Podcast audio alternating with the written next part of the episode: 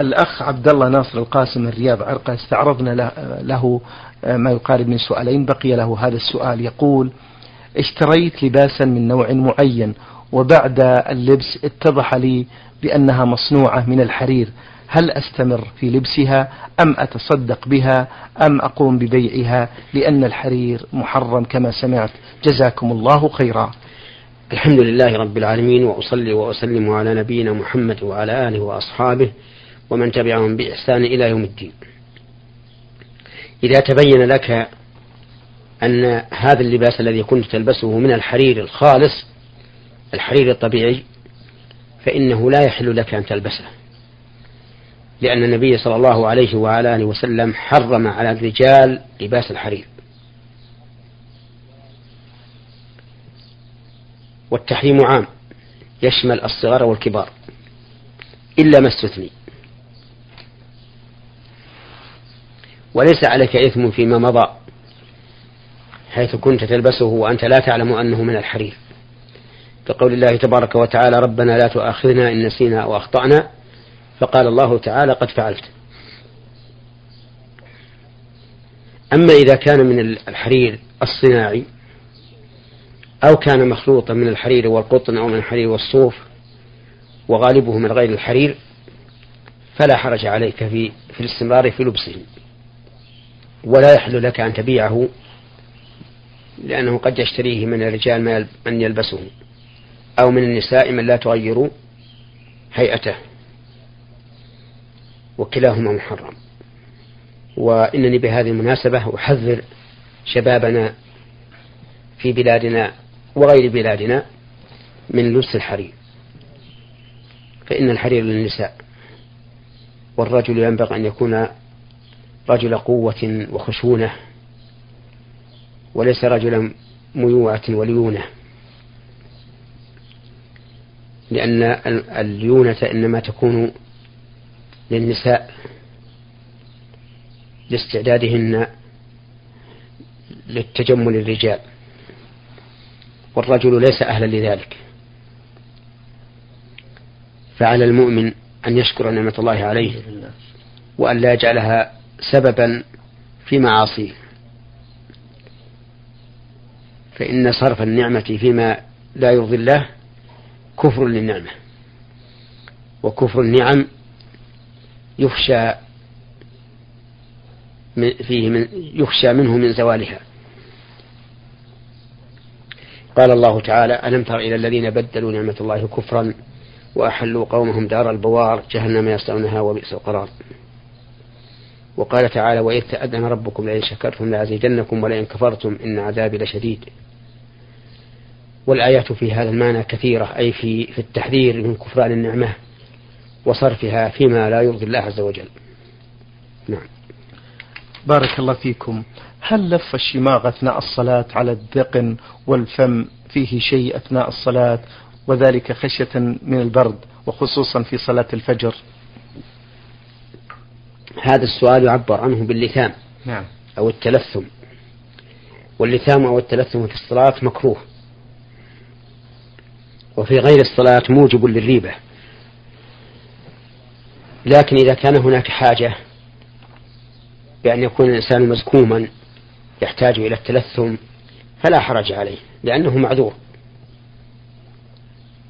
وكذلك لو كان فيه حساسية يتأثر من البرد. أو من الغبار نعم. أو من الريح وتلثم درءا لهذا فإن ذلك حاجة ولا يؤثر على صلاته. نعم. بارك الله فيكم. السائل يقول وأنا أستمع إلى خطبة الجمعة حدث علي حدث فذهبت وتوضأت ثم رجعت إلى المسجد مرة ثانية. هل أجلس وأستمع إلى الخطبة أم أؤدي تحية المسجد؟ اجلس واستمع الخطبة. ولا تؤدي تحية المسجد لأنك إنما خرجت للوضوء ورجعت عن قرب. والخارج من المسجد لحاجة بنية العودة إليه قريبا إذا عاد إليه لا يطلب منه أن يصلي سنة, سنة تحية المسجد. لا يطلب منه أن يصلي تحية المسجد. وعلى هذا فإذا رجعت من وضوئك فاجلس ولا ولا تصلي. نعم. بارك الله فيكم. السائلة عين عين ألف تقول يوجد بعض العادات عند العزاء فبعد مرور أربعين يوما على الوفاة يقوم أهل الميت بالذبح ودعوة الأقرباء والمعارف للأكل من هذه الذبيحة مع العلم بأن هؤلاء الذين يدعون إلى هذه الوليمة ليسوا في حاجة وأيضا يعتبر هذا نوع من أنواع النياحة المحرمة. فهل علي إثم عند حضوري مثل هذه المناسبات. آه، أولا لا بد أن نعرف ما حكم هذه العادة. طيب. فنقول هذه العادة بدعة منكرة. فيها مضيعة للوقت ومفسدة للمال وإعزاز للبدعة ودخول في النياحة. فقد قال جرير بن عبد الله البجري رضي الله عنه كن كنا نعد الاجتماع إلى أهل الميت وصنعة وصنعة الطعام من النياحة. والواجب الكف عنها وإماتتها وطيها من, من, من الوجود. وأما حضورها فلا, فلا يجوز حضورها.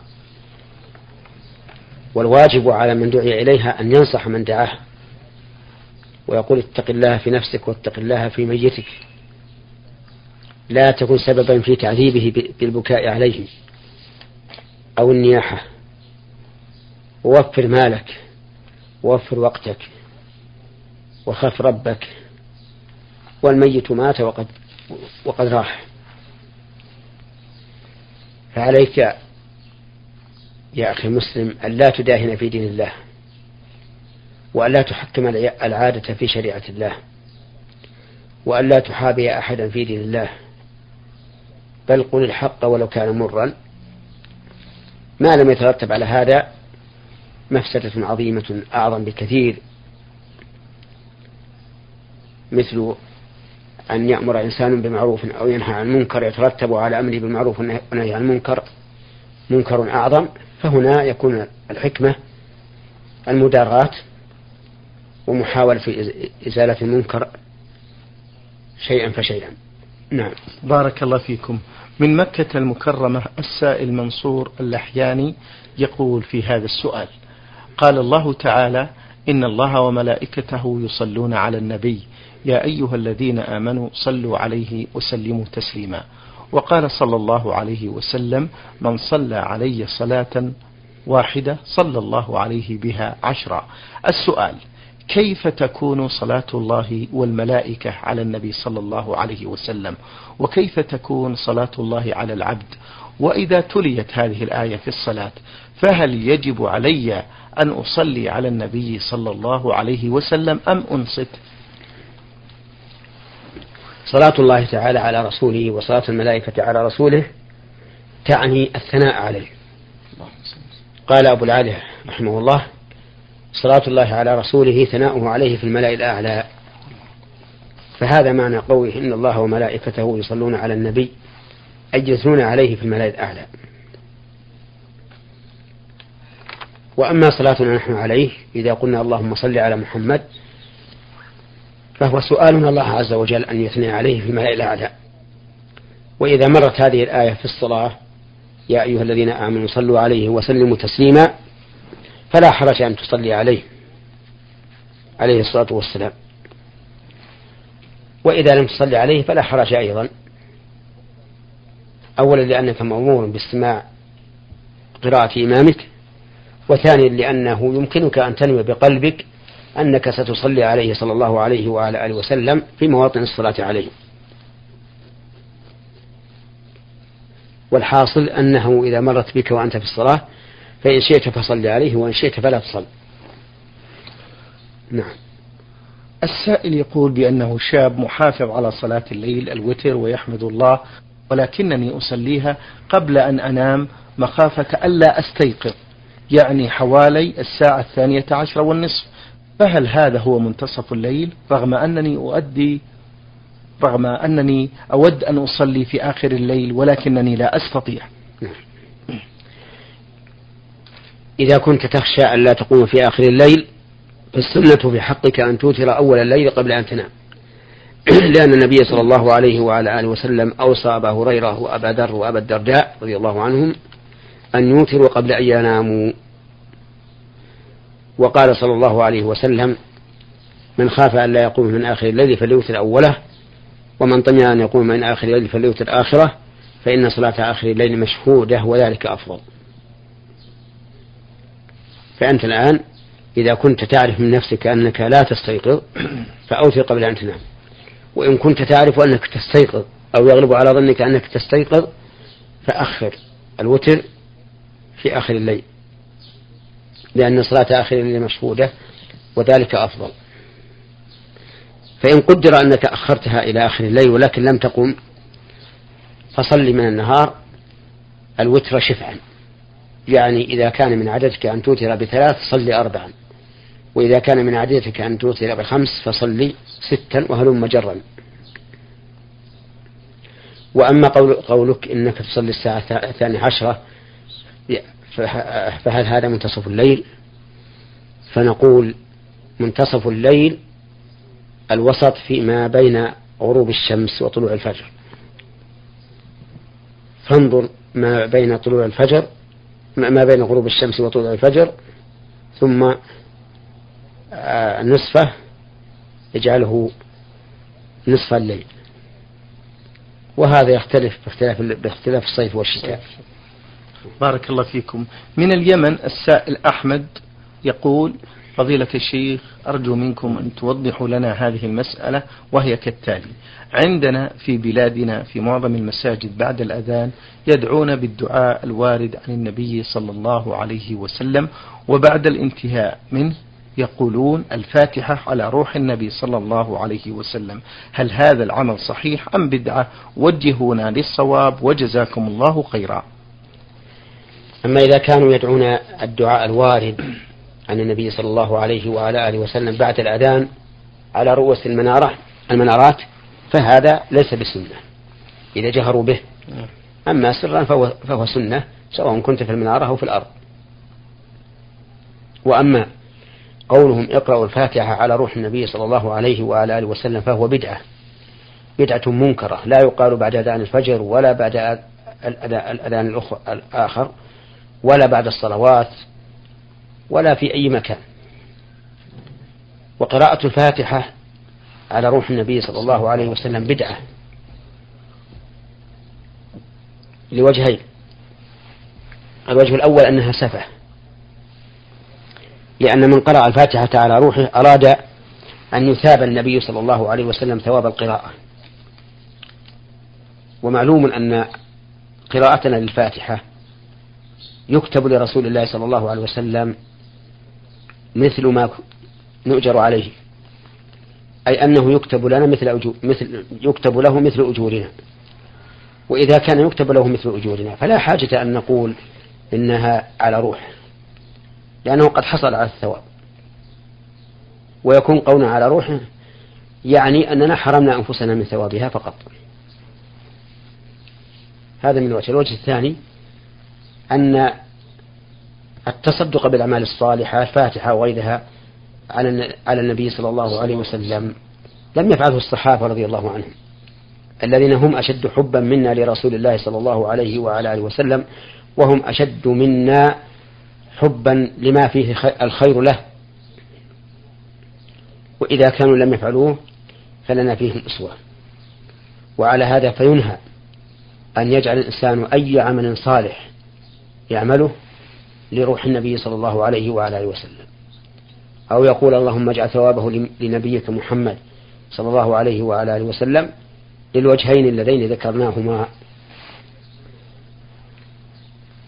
وإني أنصح هذا السائل بأن يتصل بإخوانه المؤذنين فيقول لهم إن هذا أمر بدعة وسفه من القول. نعم. بارك الله فيكم. السائلة شين حاء ميم رجال الماء تقول بعض كبار السن في قريتنا يقومون بتأدية الصلاة بعد شروق الشمس صباحا ويقولون عنها صلاة الشروق فهل ما ورد صحيح بذلك؟ جزاكم الله خيرا. هذه هي صلاة الضحى التي وردت عن النبي صلى الله عليه وعلى آله وسلم والتي قال عنها صلوات الله وسلامه عليه. يصبح على كل سلامة من الناس صدقة كل يوم كل يوم تطلع فيه الشمس. ثم قال ويغني من ذلك أو عن ذلك ركعتان يركعهما من الضحى. فالركعتان في الضحى سنة. سواء صليتهما سواء صلاه سواء صلاهما الإنسان بعد ارتفاع الشمس بقيد رمح أو عند الزوال قبل وقت النهي أو فيما بين ذلك. كل هذا تسمى صلاة الضحى. لكن إن صليتها في أول وقت غلب أنها صلاة الشروق. لأنك تصليها عقب الشروق بعد زوال النهي. وإن سميتها صلاة الضحى فهو صحيح. لأن وقت الضحى يدخل من ارتفاع الشمس قيد رمح. نعم. بارك الله فيكم. هذا السائل مقيم في المملكة يقول نحن عرب في البادية أي رحل ولا نقيم لنا في البادية صلاة جمعة علما بأن عندنا حفظة للقرآن الكريم ولكن الجماعة لا يقيمون صلاة الجمعة بحجة أنهم أهل بادية غير مقيمين فما حكم ذلك مأجورين؟ نعم البادية ليس لا يصلون صلاة الجمعة لأن البوادية كانت حول المدينة في عهد النبي صلى الله عليه وسلم ولم يأمرهم النبي صلى الله عليه وعلى آله وسلم بإقامة الجمعة. فالمسافرون في سفرهم وأهل البادية في باديتهم لا يصلون صلاة الجمعة وإنما يصلون بدلها ظهرا. فإن كانوا مقيمين صلوا ظهرا أربعا وإن كانوا مسافرين صلوا ظهرا ركعتين. نعم. بارك الله فيكم. ما حكم الصلاة بدون أذان؟ هل تبطل الصلاة؟ لا تبطل الصلاة بدون أذان لأن الأذان خارج عنها. لكن الأذان إذا كنت في البلد فأذان أهل البلد يكفيك. وإن كنت خارج البلد فأذن لنفسك ولمن معك. لأن النبي صلى الله عليه وعلى آله وسلم كان يؤذن يؤذن له في أسفاره. من حين أن يخرج إلى أن يرجع. ولم ولا نعلم أنه أمر كل واحد من أصحابه أن يؤذنوا لأن الأذان فرض كفاية. وخلاصة القول أن الإنسان إذا كان في البلد فأذان أهل البلد كاف له. وإن كان خارج البلد فإنه يؤذن إذا حضر وقت الصلاة. فإن كان معه أحد فالأذان فرض وإن كان وحده فالأذان سنة. نعم. بارك الله فيكم. السائل أحمد صالح من جدة يقول عملت سبحة مكونة من 500 حبة وأنا أسبح عليها ألف أو ألفين مرة في اليوم ولا أستطيع أن أسبح على يدي لأنني أغلط ولا أعرف العدد وأكسل في ذلك اليوم. هل هذه السبحة بدعة أم لا؟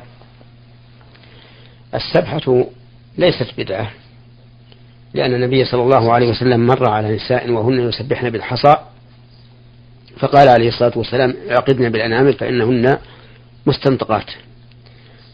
فقد بينت السنة حكم التسبيح بغير الأصابع وأن الأولى التسبيح بالأصابع. فالأولى أن يسبح الإنسان بالأصابع. وإن كان لا يستطيع إحصاء الإحصاء بالأصابع فلا حرج أن يسبح بحصى أو بمسبحة.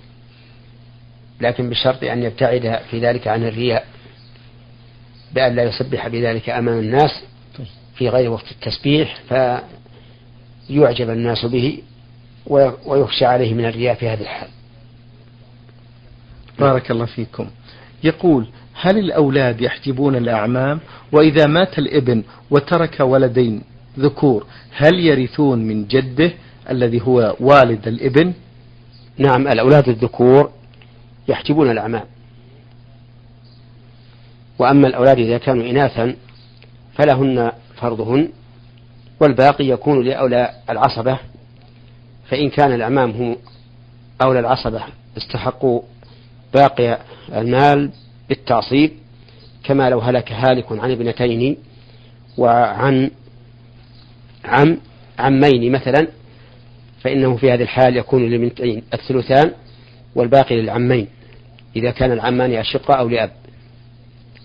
ولكن لو هلك عن ابنتين وعن أخوين شقيقين وعن عمين شقيقين صار للبنتين الثلثان وللأخ وللأخوين الشقيقين الباقي ولا شيء للعمين.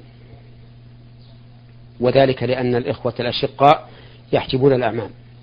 وإذا مات الجد عن ابنين لابنه فهل يرث ابن ابنه منه؟ أو لا. هذا فيه تفصيل. إن كان فوقهم من الأبناء من يحجبهم نعم. فلا إرث لهم.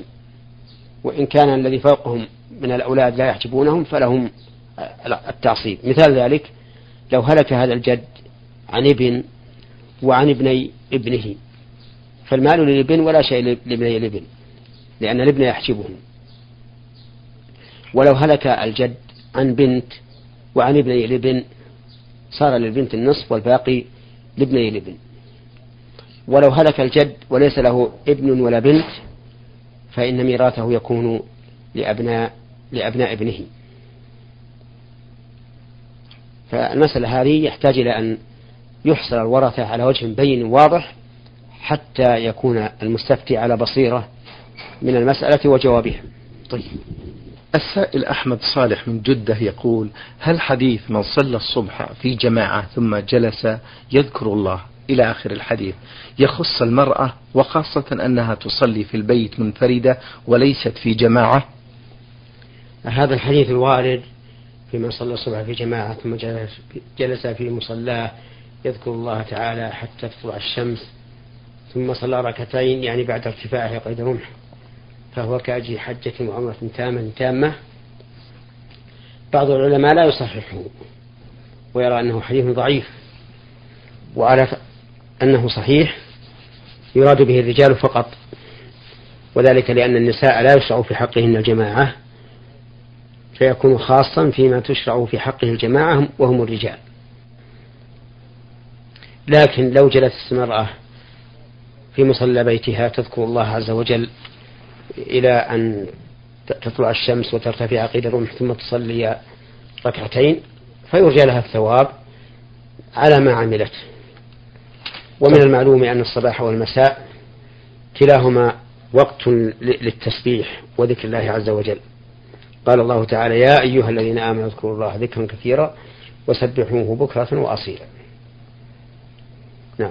بارك الله فيكم. نختم هذا اللقاء فضيلة الشيخ بسؤال للسائل ميم سين أبو بلال الجبيل الصناعية.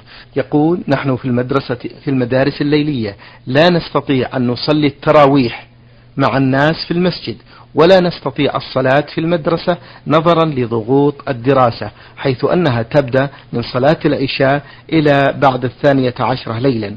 فهل يفوتنا أجر فهل يفوتنا الأجر من من من حديث من قامه إيمانا واحتسابا وهل لنا نفس الأجر إذا صلينا في منازلنا بعد الدراسة أرشدونا في هذا السؤال نعم. إذا صليتم جماعة بعد انتهاء الدراسة حسب ما جاءت في السنة فأرجو أن يكتب لكم أجر ليلة تامة لقول النبي صلى الله عليه وعلى آله وسلم من قام مع الإمام حتى ينصرف كتب له قيام ليلة. ثم أنتم مشغولون في الدراسة. والدراسة مهمة جدا. وطلب علم. شرع ونعم. وطلب علم. والطلب العلم وطلب العلم الشرعي أفضل من نافلة الصلاة. نعم. فأنتم على خير. وأرى أنكم إذا انتهيتم من الدراسة اجتمعتم على إمام وصليتم إحدى عشرة ركعة أو ثلاث عشرة ركعة كما جاءت بذلك السنة وأرجو الله سبحانه وتعالى أن يكتب لكم أجر ليلة كاملة. اللهم آمين. نعم. شكر الله لكم.